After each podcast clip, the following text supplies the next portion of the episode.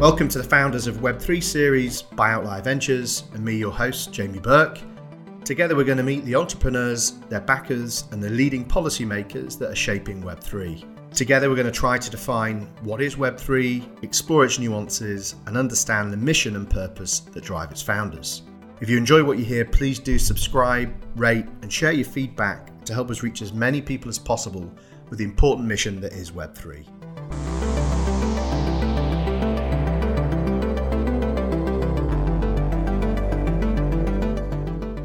Great. So today I'm happy to welcome on David Rutter, founder of R3, a consortia formed officially, I think it says, in 2015.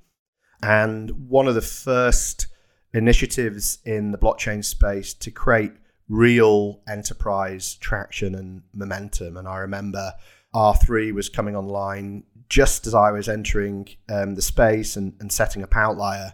And every week there was an announcement that a new bank was coming on, on board. And it drove huge interest uh, in the space. It certainly helped me when I was raising capital, and I'm sure it helped uh, a large number of other startups. So thanks, David, for joining us. Thank you for having me on.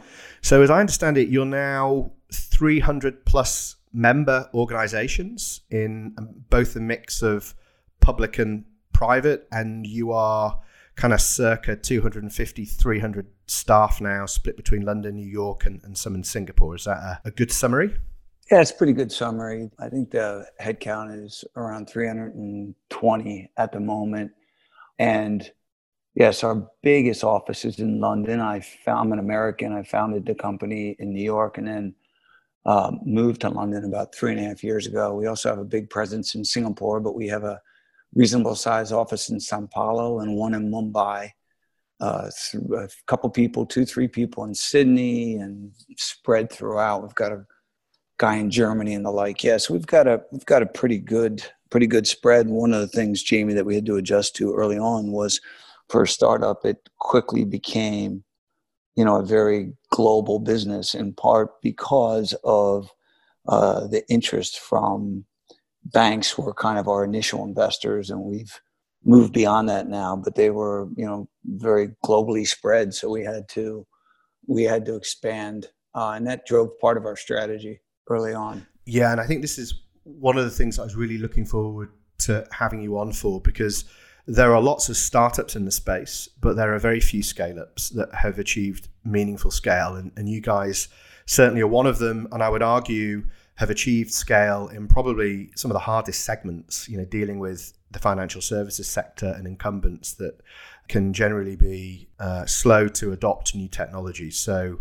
that that kind of startup and scale up phase journey as an entrepreneur, I think, is something that I really want to jump into. And as I was saying to you off air before we started the podcast, back when uh, you could do conferences last year, I was increasingly hearing from people working in enterprise that um, Corda, which is the technology stack that you developed uh, at R3 and open sourced very early on, is becoming de facto enterprise blockchain, uh, especially within financial services, but increasingly in other use cases.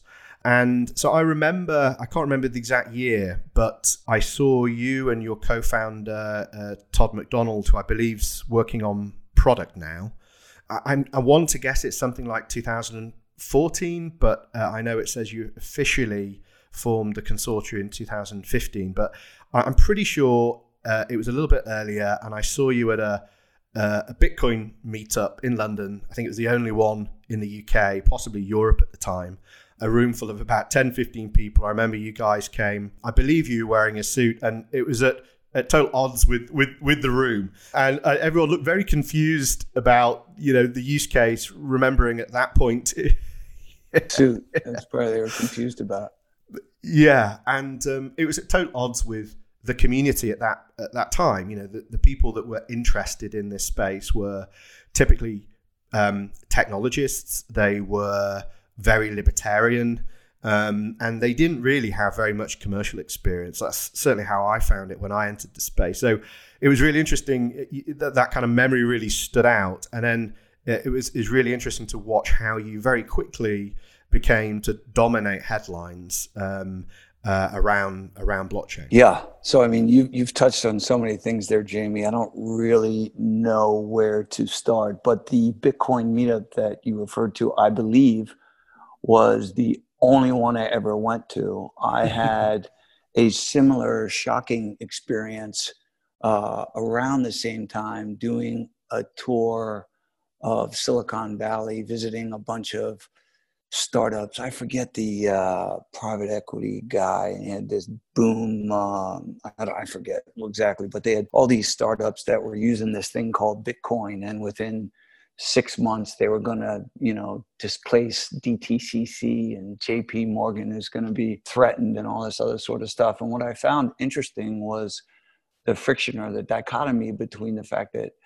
a lot of these uh, youngsters that I was meeting were very well educated, Stanford, MIT, some of the best schools uh, that wanted to use this new technology, but really didn't understand how the banking system worked or what DTCC did. And it was, it was really for someone that had been around for so many years. I think, you know, my roots are uh, through Wall Street. I was in the derivatives markets, money markets, and securities markets. I'm a registered 724 or 63, you know, ex security guy. So I understand uh, the inner workings of those institutions very well.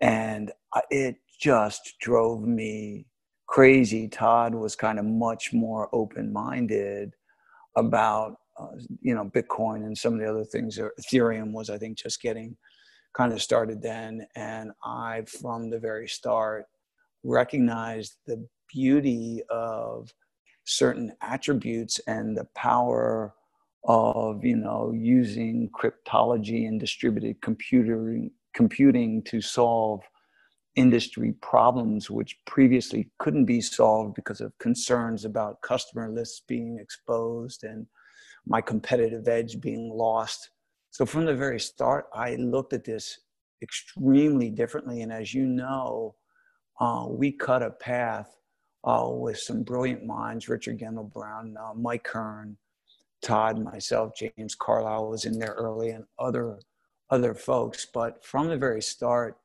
we said, you know, we wanted to solve real world problems. And even now, when I listen to, you know, I was I'm on a uh, Singapore. Um, the MAS has what's called an ITAP, uh, International Technology Advisory Panel. And Lubin just joined last year. I've been part of it for three or four years now. And you know, he presented as as recently as November, and I like Joe, and I admire a lot of the things he's trying to do. But I listen to him, and there's a substantial part of what he's saying that just doesn't resonate with me. I don't understand it and I felt very much that way then. So we we you know took some risks and blazed a path that was very different than our competitors. And uh, it's amazing for me to hear you say what you said earlier about how we're becoming the default for enterprise. Um, and if that's that's true, that would be incredible. We still have a lot to do uh, to improve, to harden our platform, um, to help our partners deploy apps uh, more quickly. But I think that some of the decisions we made pretty early on were very prescient and are paying dividends for us now. And then I'll say one other thing and I'll stop and see what part of that, because that opening, sorry, Jamie, we could talk about for several hours, but things about like how we achieve scale uh, and the like, a lot of this the stuff was based on the experiences that all of us had in our in our careers, and I've you know run some a number of different companies, including some electronic exchanges. So I had both an appreciation for uh, how powerful electronic uh, transformation, digital transformation can be, but also how difficult it is, how long it can take. Uh, and I also have been involved in a number of startups uh, as an investor and advisor and a board member I also know the dangers of startups, which is you're a product company until you aren't. It's like you know, until you don't hit your numbers, and then you offer bespoke solutions, and you lose your your your path and all. So I was very determined, based on those experiences, to take R three in a in a specific direction, and so far it's working out pretty well. And just one more comment about scale. um, because we had to be global very quickly. It's one of the reasons I moved to London. You know, very early on, we had projects going on in Singapore and in Thailand and parts of Eastern Europe. It was in, in Brazil. And so, in order to meet that demand, I knew that we couldn't do it. So, we made this platform decision to build Corda and to really rely on a partner ecosystem to deploy customer applications. And, you know, a lot of those decisions, and there are many more that have really positioned us well uh, to achieve the type of growth that we've achieved over the last four years. Yeah. And I think it's interesting you know, when you talk about the different pathways that were presented and that others have forged, and I know um, you've had very strong opinions on Libra's approach um, and what they've got wrong. And uh, I think, you know, to, to quote you, they've shown like a lack of understanding and they've been, been naive. And I think when you look at your background, and so maybe just for the for the sake of the listener to kind of build build on some of that, you know, you've got a few decades in uh, working in the implementation of technologies innovations, as you said, primarily around electronic trading. Uh, and I think you've referred to it as uh, you think that blockchain could be as big as electrification was um, to the financial services industry. Um, but throughout that journey, whether it's um, being a CEO of a division at ICAP, which was the world's largest interdealer uh, setup, or um, Liquidity Edge, um, which was a startup you founded. Uh, looking at bespoke trade building, uh, bespoke trading ecosystems. Throughout that, you've had to engage with the financial services industry as it as it was. Um, I know you've done some work in emerging markets where it's perhaps a little bit more greenfield, um, but you've had to engage with stakeholders, including Bank of England, Bank of Japan, Fed, Swiss National Bank, throughout that. So um, I guess just probably some exposure therapy. You know, you you have an appreciation for the stakeholders involved um, in a way that people outside of this space don't have an appreciation for.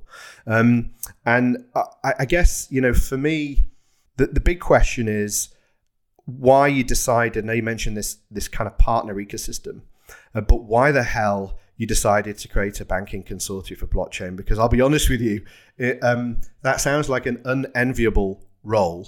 Um, and I'm sure most people on the outside, probably myself included, when it first began, were were skeptical that it, it could be pulled off. Now, of course, it, it wasn't without its its challenges um, throughout that process. But there were kind of two key decisions as I see it. The first one was to to very early go with this consortia approach, and then the decision to pivot from, if you would describe it as a pivot from uh, procuring blockchain startups with third parties to building Corda and open sourcing it. So I don't know if you could talk us through um, that that process and that decisioning.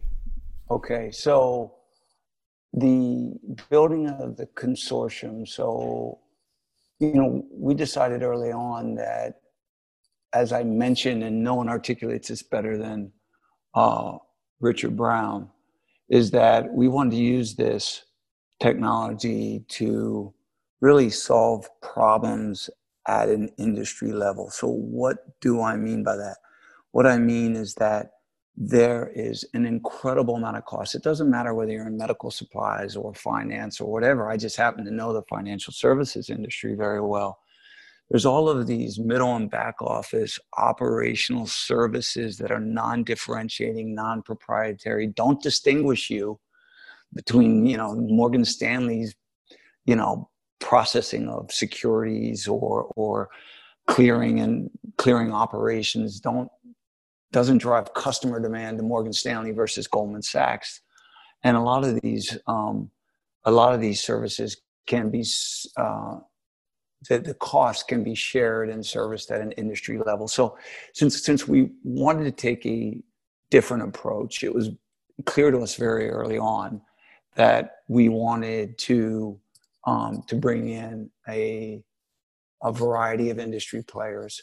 Um, the banks and the customers in financial services are the toughest customers out there if you're going to build an enterprise solution.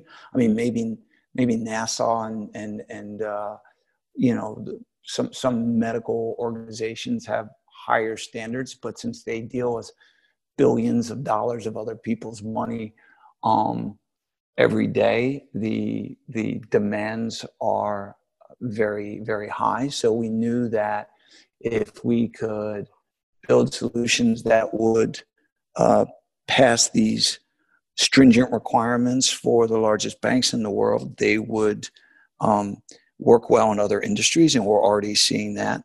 So, um, so we went that path. As far as building a consortium with, I forget, 42 banks.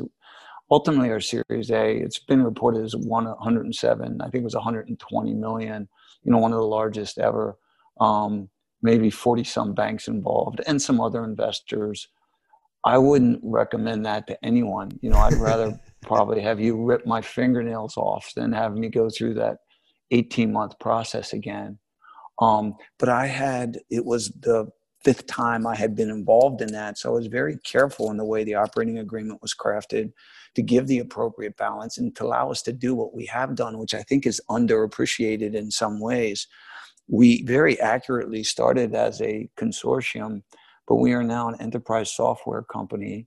Um, you know, I'm the largest shareholder. The banks are an important part of our shareholder group, but we have have a, a number of other shareholders, including uh, a large number of employee shareholders. So it created an opportunity for me to raise a very significant amount of money for me to get industry buy-in and tr- to try to drive what I thought was some necessary sanity in those early days. I don't do particularly well when I hear, you know, dreamy, unsubstantiated claims about what uh, these technologies are going to do. I think that what happened has happened in this ICO and token world is one of the greatest frauds that I've witnessed since I've I've been around. And you know, I've I've been outspoken about this. It doesn't mean I don't respect the ingenuity of some of it, but we have always resisted the get rich quick, um, you know, schemes. Never considered an ICO, and you know, we've always thought about playing the long game and adding uh, substantial and sustainable value for our customers.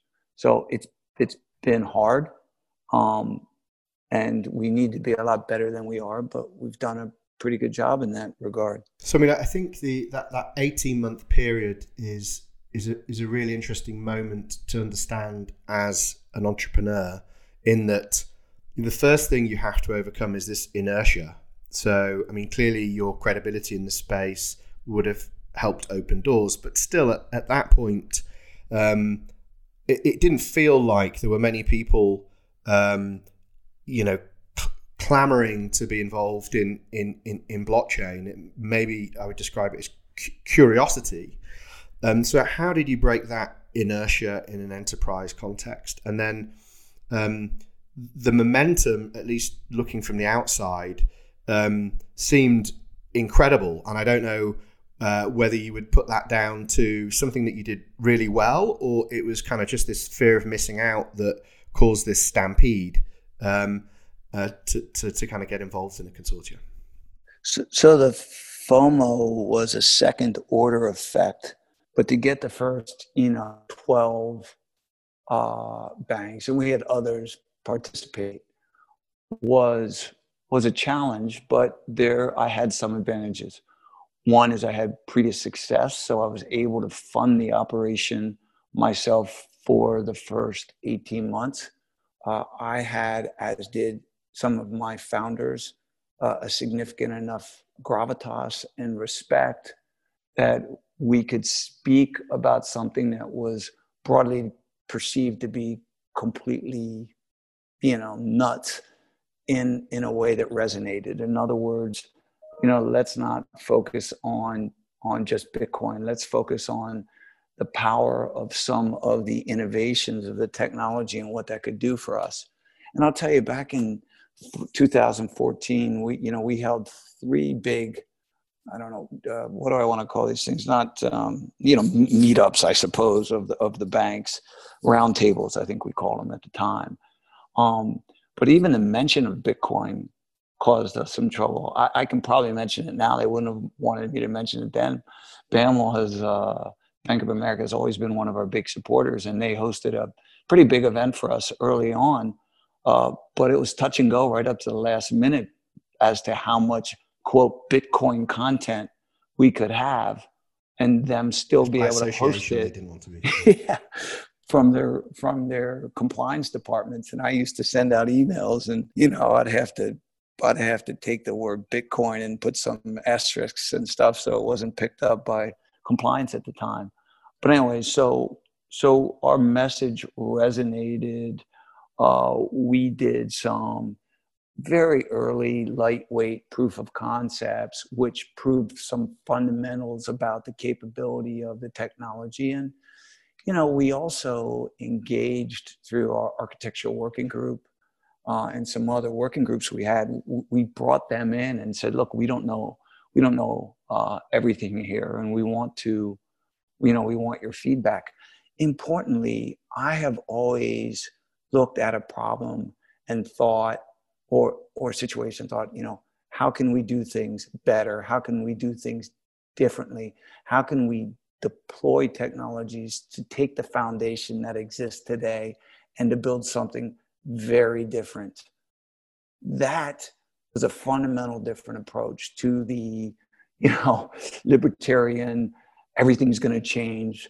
There's not going to be a, a dollar. There's not going to be you know this stuff. So so i sounded a lot more sane, which really wasn't difficult to do at the time, be honest, uh, than than a lot of other folks out there, which helped uh, helped us gain um, some respect and a following. And then after, you know, the Big Twelve announced, in, inter- interestingly, Goldman Sachs and J.P. Morgan were were the biggest uh, supporters of my work at that time, and I'm still very grateful to those institutions. But then we had the fear of missing out, and so after months and months and months of hell uh, after that announcement that came out, our phones were ringing off the hooks, and pe- people were people were throwing money at us, which was really a fun period. And I laughed uh, with uh, Todd and and Jesse Edwards at that time because they were like, "Rutter, we have to just tell these people we can't take their money." And I said, "You know, if I do, you're both fired or something like that. Just keep taking it. We'll figure out how to make it work." And hopefully, we have for those initial investors and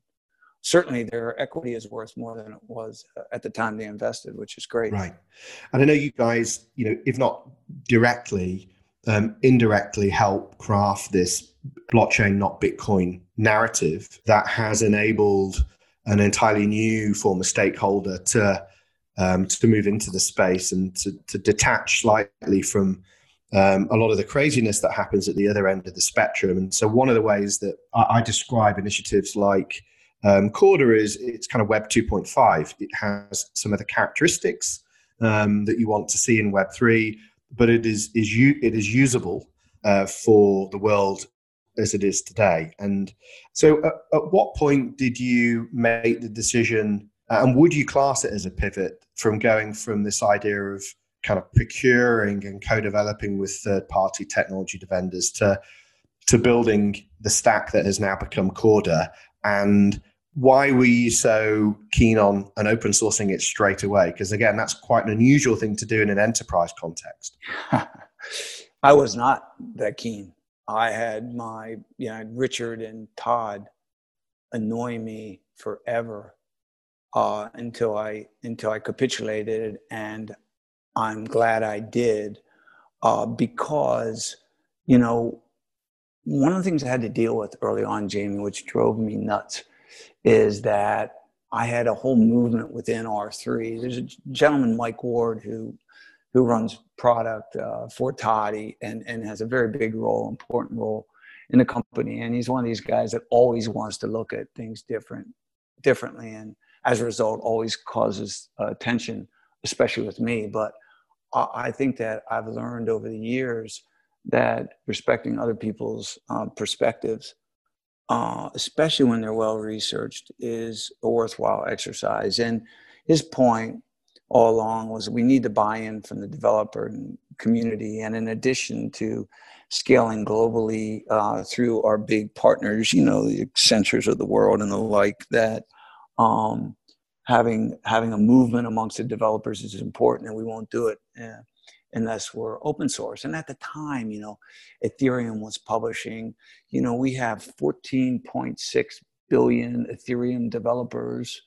on the planet, which you know obviously caused me some confusion. Uh, but I'm exaggerating a little bit. But but I kept saying, my guys, I'm like, guys, it's because Ethereum is, is, is increasing in value. It's all about money.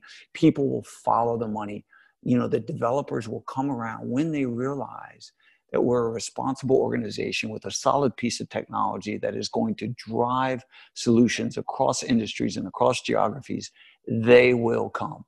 And Ward's Ward's counter proposal was, yeah, but we want them in early because we can learn from them and and and from their commits, from their experience in using the software. So it ended up being a compromise. It was something that you know that we talked about uh, for a long time. And did we get it right? Yeah, I think so. Time will tell. You know, our enterprise solution um, is is is you know what we're in business to sell and has some features for high throughput users and and big customers, including a service level commitment from R3, which I think is very, very important. But you know, folks don't need that and can build on the open source, we still think it's going to drive um, you know Corda adoption globally. So that's how we got there. But it wasn't easy. Yeah, I mean, again, whilst a lot of the momentum I was seeing in, in people I spoke to around the kind of conference circuit was was primarily in in the enterprise setting. I know that's what you've kind of proactively gone after, but increasingly through our accelerator now, we're starting to see startups, usually with kind of enterprise veterans or kind of more senior people that are uh, leaving these institutions um, and you know starting a startup um, increasingly, if it's in a regulated industry, uh, you know, financial services generally, uh, increasingly insurance, um, we're seeing that uh, the thing that they're building on is Corda. And so I think I know you've done Corda Con, and this kind of Corda DApp ecosystem is, is, is seeing some good growth. So the strategy definitely looks like it, it, it it's paying off and you, you kind of started at the hard end and then hopefully this now opens up to that long tail of, of a smaller startup. And so uh, in terms of if you look at the different approaches that people have taken the different pathways that you could have taken the the i guess competitor people would have framed that you have a couple of competitors whether it's ripple the organization whether it's the Ethereum Alliance and, and people spinning up Ethereum side chains. What was it that you think has led to your increasing, I guess, not just market share of those that are in, innovating in this space, but the ability to actually grow the market size? Well, I, I think it's it's pretty basic. I mean, Corda works and it scales, and we have thought about the production you know experience at scale for very demanding customers from the start. So so from the very start you know when it comes to choosing you know kotlin and java and the various uh, database selections that we made and all were again based on this um, you know incrementally improving but understanding that the technologies must be uh, that that we used you know, needed to be proven uh, and secure and reliable. So I think those, uh, you know, those types of things really helped. But I, I think more importantly is that as more and more applications are getting into production, no matter how much time you spend in the lab or on the whiteboard, you know, until you get out there, you, you don't really know what you're going to run into. And to be honest, you know, I, I think Corda is is good, and I'll keep getting back to how we much we still need to get much better. But our competition, to be honest, has really not proven to be, uh, you know, to have thought through a lot of these production related issues, which is why you see, you know, uh, you know, brilliant technologies like like Ethereum kind of having to go back to the drawing board and and come up with their version 2.0 and solve a lot of the challenges um, that they're facing in the in the real world environment. So a lot of those design choices that you made in the early stages seem to be um, paying dividends. So recently, uh, there was an independent uh, research body that assessed you against your peers as to which could meet the standards of federal government. And it was highlighted that some of those decisions you made in your design, programming language, and, and cryptography uh, meant that you were likely uh, one of the only ones that could be adopted at that level. So it'd be great to understand a little bit more about that.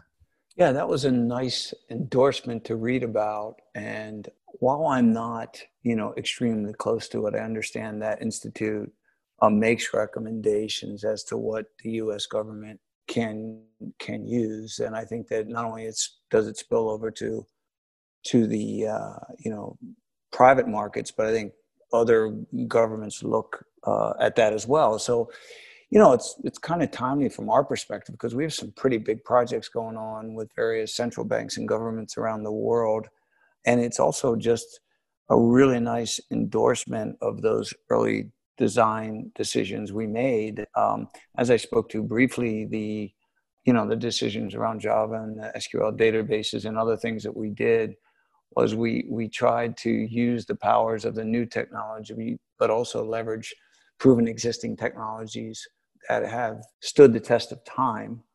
And I think that that combination and those decisions are paying dividends, not just through endorsements like this, but through, you know, the rapid growth of our ecosystem and the number of uh, CorDapps that are we that we're seeing being built now and and deployed into production. So I know you know you guys pride yourself on scalability and performance, um, and often directly reference you can speed up processes in in financial services around you know financial agreements, both the execution and uh, and I guess it's re- removing this cost of trust. But uh, you also speak about the governance component. So obviously um, you can look at it from uh, whether it's a, a curse or a blessing that a lot of the competing technologies or the organizations around those competing technologies have different kind of governance models about how things are iterated and decided.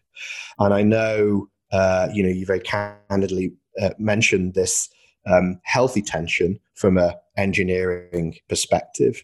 Um, as you scale, as you have more voices, as you have different uh, and more pathways, more markets you can go into, how do you uh, how do you find a balance uh, and keep those tensions healthy rather than unhealthy? Uh, that is a very uh, good and timely question.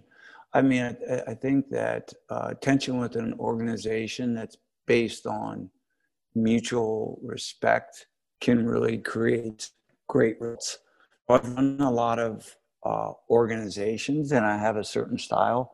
Um, and I'm sure if you talk to some of my EXCO members, drive them crazy. But right now, um, I am very aggressively challenging all of my direct reports to think about what we need to do differently to be ready for a post COVID 19 environment. And, you know, what does that mean?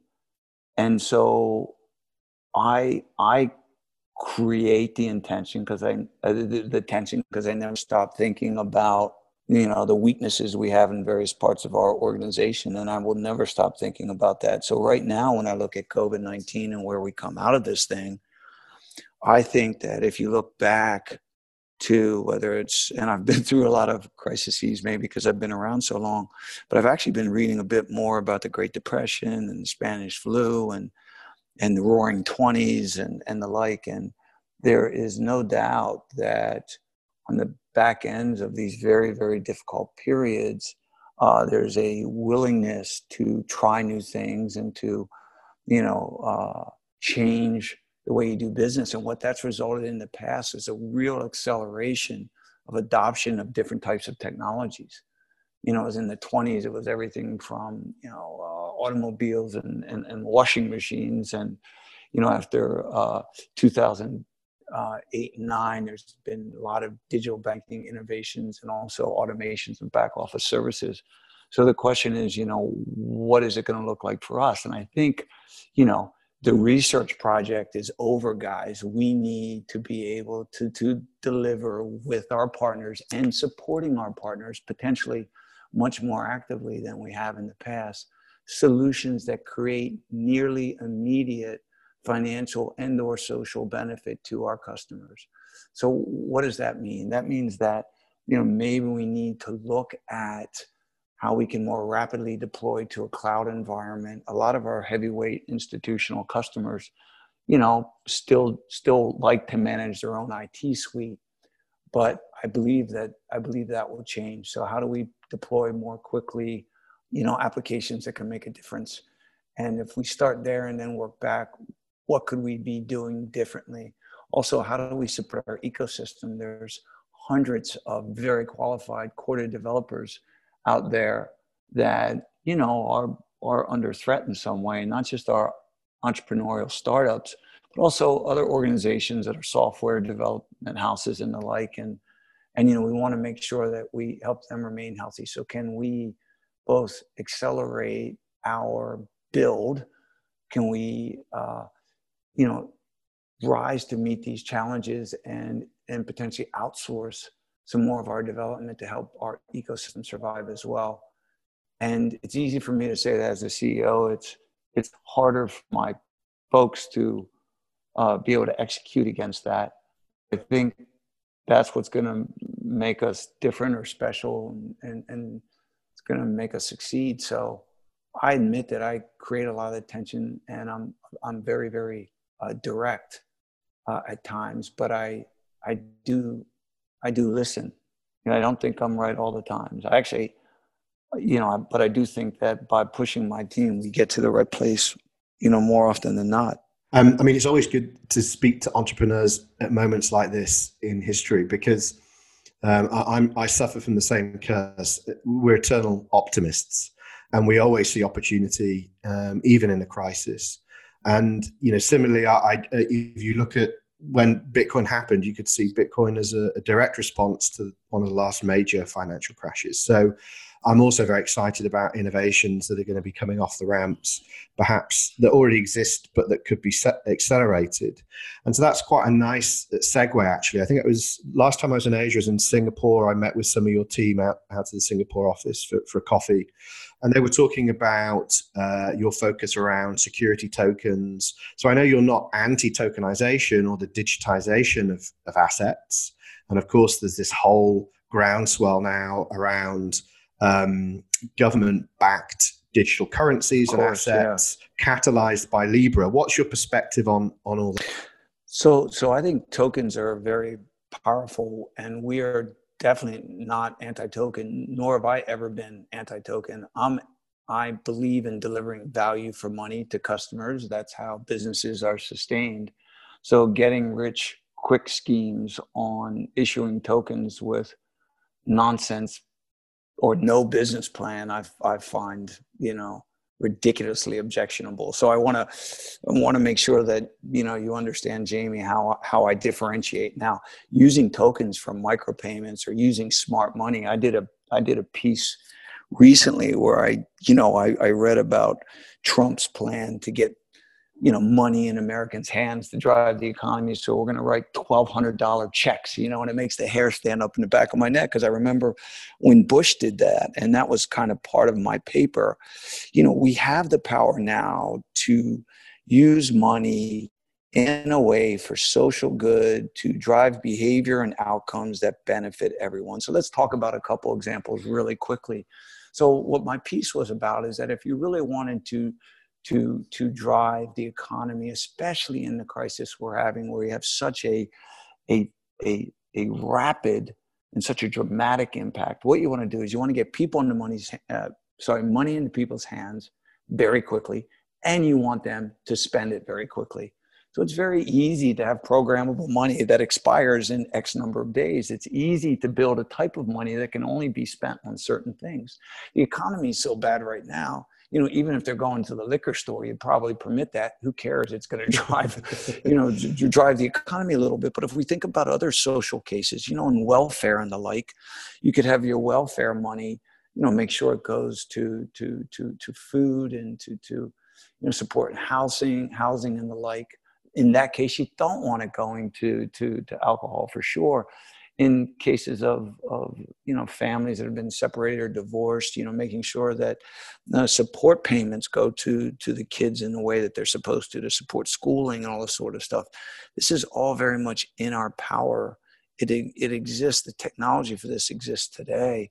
So i really believe and, and this actually might be led by china and, and, and then ultimately driven by western countries that are uh, again have fomo that are worried about uh, I'm missing out. But you know, I moved to Europe. I haven't seen a check for years. Americans still write them, but you know, we we kind of tap everywhere, as you know, Jamie, for everything we go, everything we do. So, you know, having uh, taking the next step towards central bank digital currencies and and and and programmable money, I think is just a no-brainer, and we're going to see that. And then the other thing I'll say is that I don't, especially given my background, because we've talked about this, I don't underestimate um, how big a step this is in some ways. So when you think about central bank digital currencies that are that are retail oriented, like the Riksbank in Sweden is is considering, there's all sorts of monetary policy uh, issues that you really have to think through. Um, that being said, to have programmable money for specific cases or to have uh, central bank digital currencies for uh, institutional commerce so that we can achieve atomic settlement on Corda and on other blockchains um, makes a tremendous amount of sense to me. David, thanks for your time. It's been hugely insightful. Please do keep doing everything that you do to, to grow the pie for everybody. I think you're bringing in an entirely new class of stakeholder into the space, which everybody benefits from.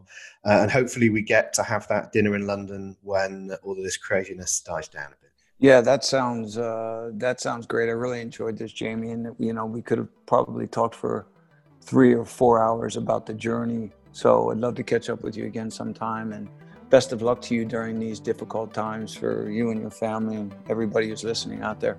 Awesome. Thanks for your time, David. Good luck. Yes, sir. Take care. Bye now. If you enjoyed today's podcast, please make sure you subscribe, rate, and share your feedback to help us reach as many people as possible with the important mission of Web3.